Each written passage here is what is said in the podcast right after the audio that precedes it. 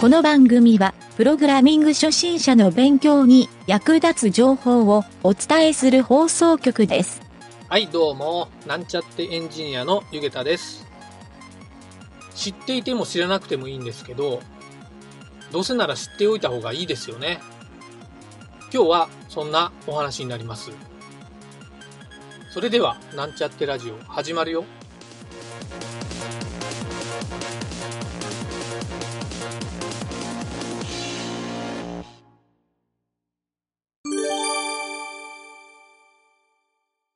はい、それではプログラミングレッスンの HTML 編に行きたいと思います。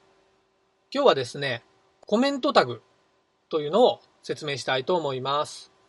一般的にですね、どのプログラム言語にもコメントという機能は存在するんですが、この HTML 言語にもですね、ちゃんと存在します。はい。今回はそれをですね、覚えて、より HTML の言語に詳しくなってしまおうとはい、そういった内容になります。まずですね、最初に書き方を説明します。書き方はですね、えーちょっと長いので、えーしっかりついてきてください。まず、大小記号の小なり、大なり小なりの小なりですね。小なり、びっくりマーク、ハイフン2つ。これがコメントの開始タグになります。これで開始してですね、この中にコメントの文章などを書いてですね、最後コメントの閉じタグがハイフン2つに大なり。はい。この開始タグから閉じタグの間に入ってる文章が画面には表示されないんですが、HTML のソースの中にはしっかりとですね、残る状態になるので、まあ、いわゆるいろんな言語でやってるコメントと同じ意味合いになります。はい。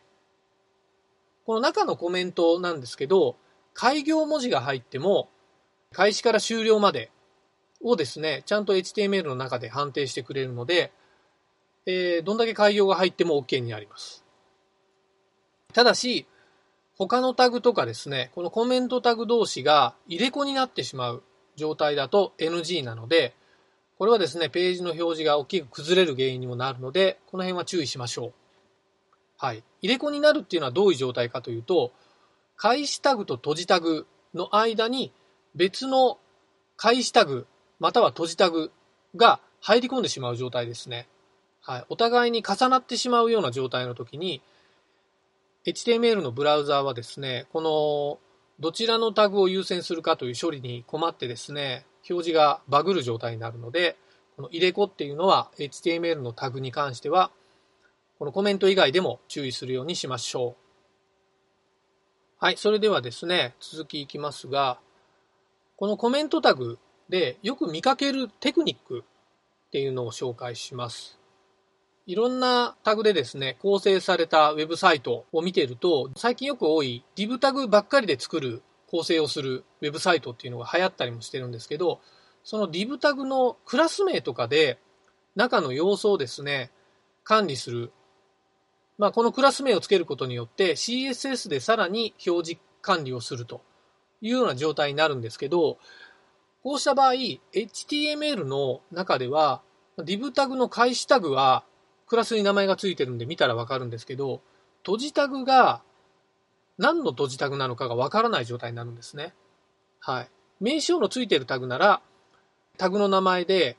えー何が閉じられてるかっていうのがわかるんですけど、div タグだけで書かれてるとわかりづらいので、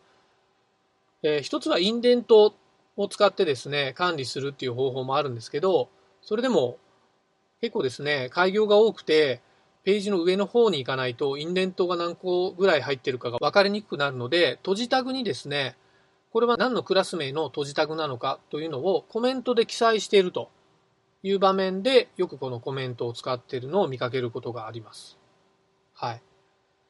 結構そこら辺はですね、えコメントなので何を書いてもいい状態ではあるんですが、え他の人がですね、そのソースコードを見たときに分かりやすくするというのがこのコメントの役割になるので、他のプログラム言語でもやっぱり同じ意味で使われると思うんですが、この HTML もですね、他人が読むことを考えてコメントを入れるっていうのをですね、意識するといいと思います。はい、次にですね、ちょっとこれは余談になるんですが、僕がですね、以前見かけたとある会社のソースコードを見た時の話というのをちょっとしたいと思います。これは結構面白かったので、えー、ぜひですね、ここで紹介したいなと思って、えー、話をですね、入れてみました。えー、これはですね、とある会社というのは、まあ、あの、普通の企業のホームページなんですけど、まあ、プログラマーとかがですね、結構入りたがるような会社で、その会社のホームページトップページですね、トップページを見たときに、何気なく HTML のソースコードをちょっと覗いてみたんですね。はい。ブラウザーのデバッグコンソールなどから見ると誰でも見れるんですが、えー、そのソースコードの中に結構長いコメント文が書かれていてですね、そこのコメント文というのがちょっと意味深なことが書いてあって、どういうことが書いてあったかというと、このソースを見ているということは、あなたはエンジニアですね。弊社ではあなたのような優秀なエンジニアを求めています。っていうふうに書かれてたんですね。はい。そして、その同じコメントの中に採用ページの URL までが書かれていたっていうのをですね、このソースコードを見て、結構やっぱりソースコードを見るっていうことは何かしら HTML ソースのことを理解してるという人、まあ、まさにエンジニアなのかなと。でそれに興味を持つ人とか、見た人は少なからずこの会社が求めてるエンジニアに近い状態、または、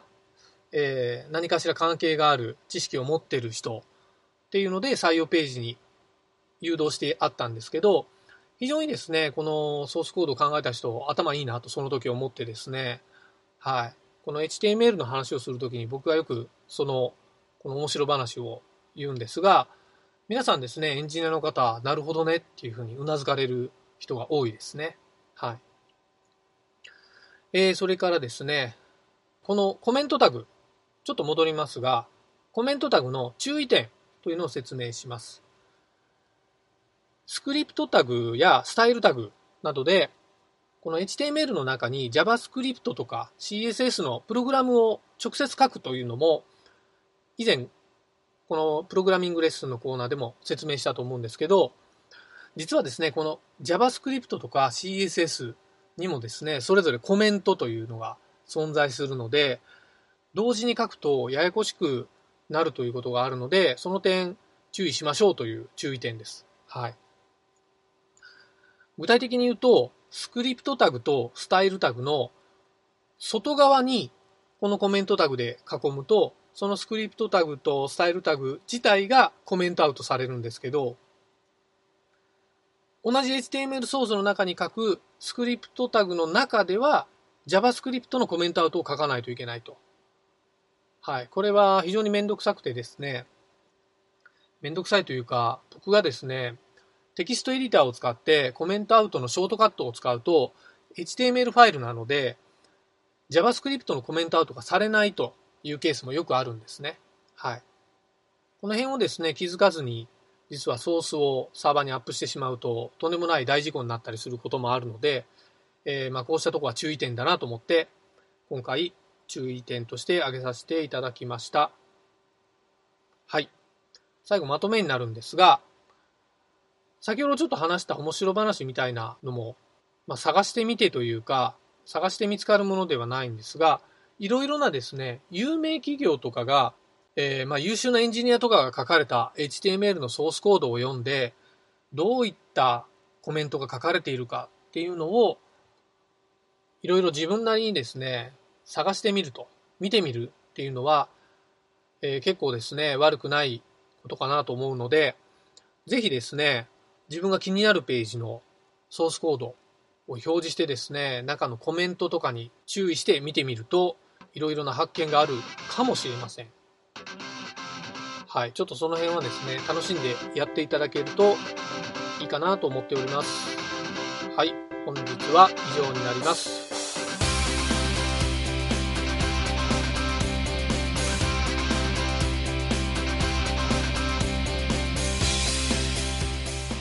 番組ホームページは http コロンスラッシュスラッシュ mynt.work スラッシュラジオスラッシュ